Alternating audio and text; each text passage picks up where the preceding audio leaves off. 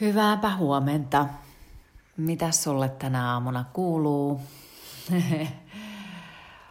oh. Mä muuten eilisen jakson kuuntelin. Voi että, jos sä, jos sä huomaat, niin tota, mulla on jotkut aamut sellaisia, että, että mä oon ihan sekava. Mä oon niin, mä oon niin, kuin niin unen tokkurainen. Että se ajatusvirta jotenkin aamulla, niin se ei ole vielä niin kuin järjestyksessä. Se on kyllä jännä juttu, että, että tota, joskus nukkuu niin niin sikeästi jotenkin. Ja mä muistan eilen vielä, no oli, oli mulla kyllä tänäänkin aamulla, kun mä heräsin. Niin tota, että on vielä niin, kuin niin syvällä siinä unimaailmassa – että jotenkin ei, ei niin kuin pääse kiinni siihen päivään heti. Mul, siis mä oon ainakin itse ihan sellainen, että, että, tota, että se on kyllä aika jännä, jännä niin kuin huomata, että, että miten se ajatus sitten pätkii ja kangertelee ja näinhän se menee ei ole ihan siinä, päivä, niin kuin siinä hetkessä sillä tavalla, että nyt se ajatus luistaisi tuosta vaan. Mutta tämä kertoo sulle sitä, että mä todellakin teen nää tästä keittiön pöydän äärestä aivan täysin niin kuin raakana. Meidän, mulla on tämä kännykkä tässä kädessä, tuossa nauhuri pyörii, sanelu pyörii vielä kaiken lisäksi. En ole ladannut mitään hienoa ohjelmaa. Ja tota, annan itsestäni sulle joka aamu ihan siis tämmöisen niin kuin pienen palasen tästä. Kattelen, kuinka mun tällä hetkellä neilikat on tuossa kuihtumassa. Pöydällä on banaaneita, läjäkirjoja, kahvikuppi puolillaan. Minäpä hörppään tästä kahvikupista. Mulla on niin hyvää kahvia muuten. Mm.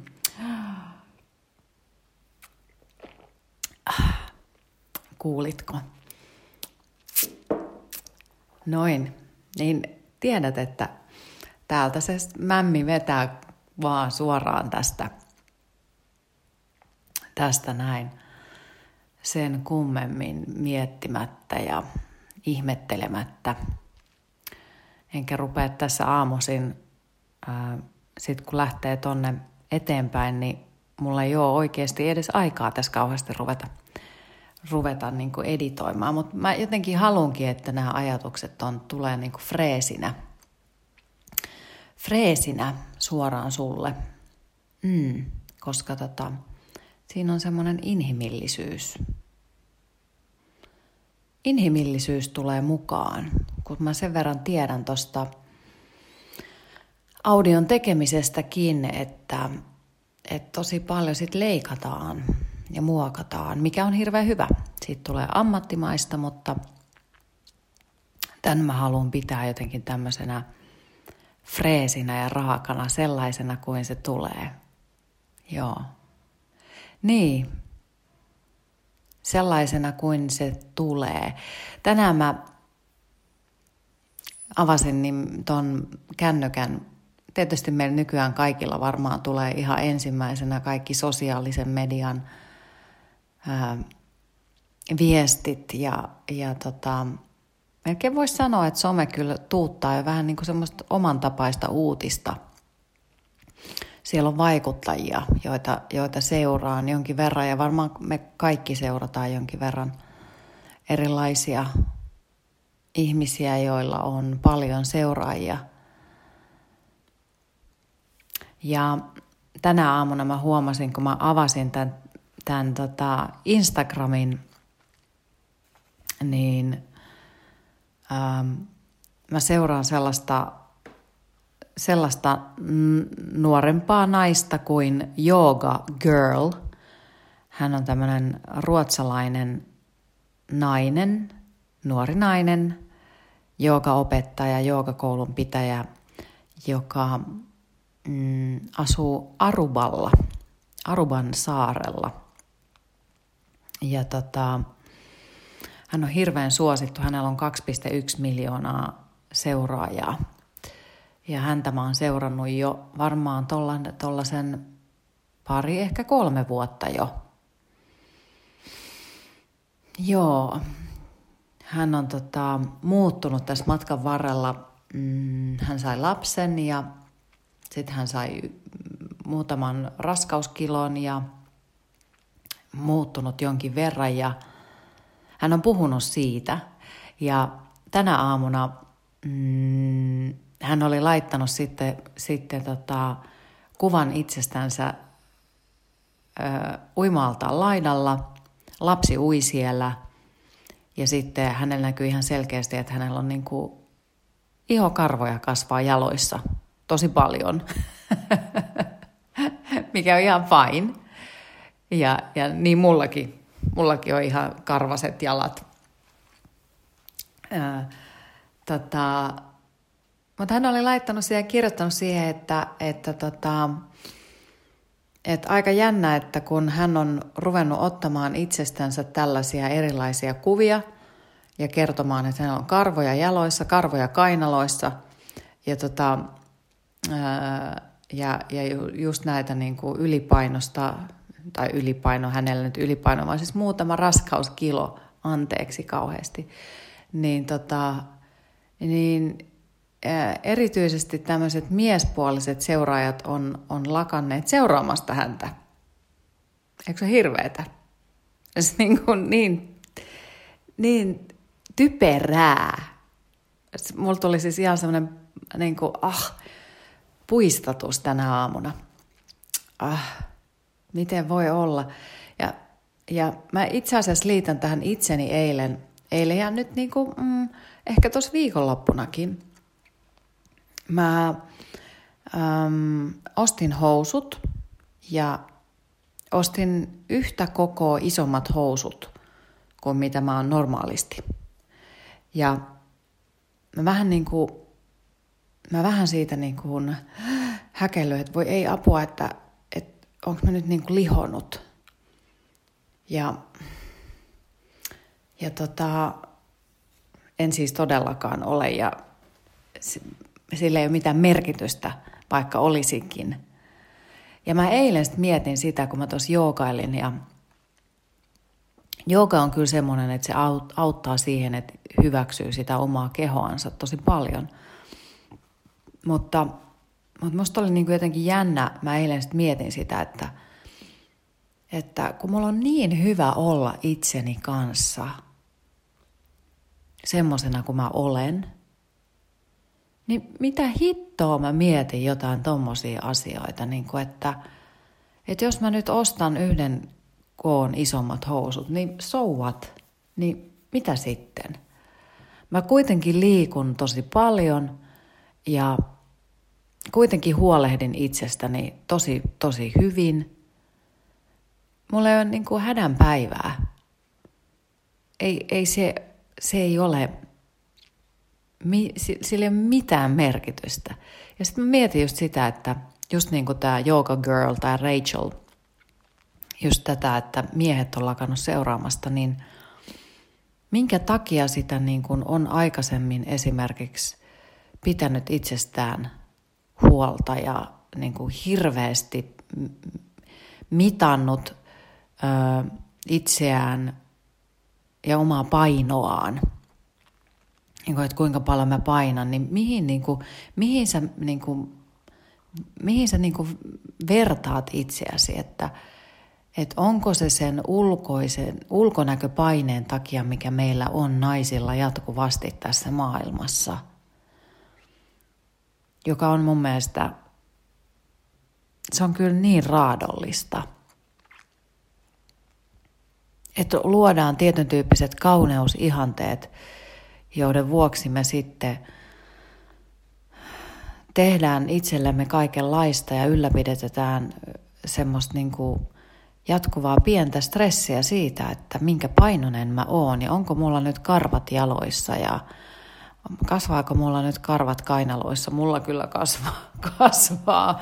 mutta silti, niin kuin, että et, et, et me niin kuin edes kiinnitetään tällaisiin asioihin jatkuvasti huomio. Mm. Sen sijaan, kun saisi niin kuin olla vaan oma itsensä, niin jotenkin kyllähän se on hyvä niin kuin huolehtia itsestään. Ja se on kaunista, mutta että, että ei menisi niin kuin liiallisuuksiin itsensä kanssa. Niin, rakastaisi itseään sellaisena kuin on. Tällä viikolla tämä liittyy vähän tämä sama asia tähän tämän viikon näihin kirjoihinkin. Mm. Mulla on tänään ja eilen tämä, mä otin tämän Sinikka Piipon elinvoimaa mausteista kirjan, terveelliset maustekasvit ja niiden käyttö. Tämä on tuolta mun kaapista kaivanut. en ole siis lukenut tätä kirjaa kokonaisuudessaan, mutta mutta siis selailu sitä. Ja mä oon sieltä nyt sitten napsinut näitä, näitä tota, tai eilen napsasin sieltä yhden, yhden tota kasvin, se oli fenkoli. Ja sitten mä yhdistän näitä kasveja vähän chakroihin, eli chakrathan ovat meidän energiakeskuksia, jotka ovat meidän kehossamme. Chakrat tulevat tuolta jooga-maailmasta ja Niitä mä oon kaivannut tästä Chakra Polku-kirjasta, jonka on kirjo- kirjoittanut Inderjit Kaur Khalsa, vai onko hän Inderjit Kaur Khalsa? En tiedä. Hän on kuitenkin suomalainen joogaopettaja. No mutta, mennäänpäs tähän maustekirjaan. Niin tänään mulla on täällä käsittelyssä korianteri. Ja Mä ker- kerron sen verran tässä, että, tai luen tästä suoraan, että korianteri lievittää kouristuksia, edistää syljen ja sapen toimintaa, vähentää ilmavaivoja ja kouristuksia sekä parantaa ruokahalua ja ruoan sulatusta. Korianteri saattaa estää peräsuolen syöpää. Hmm.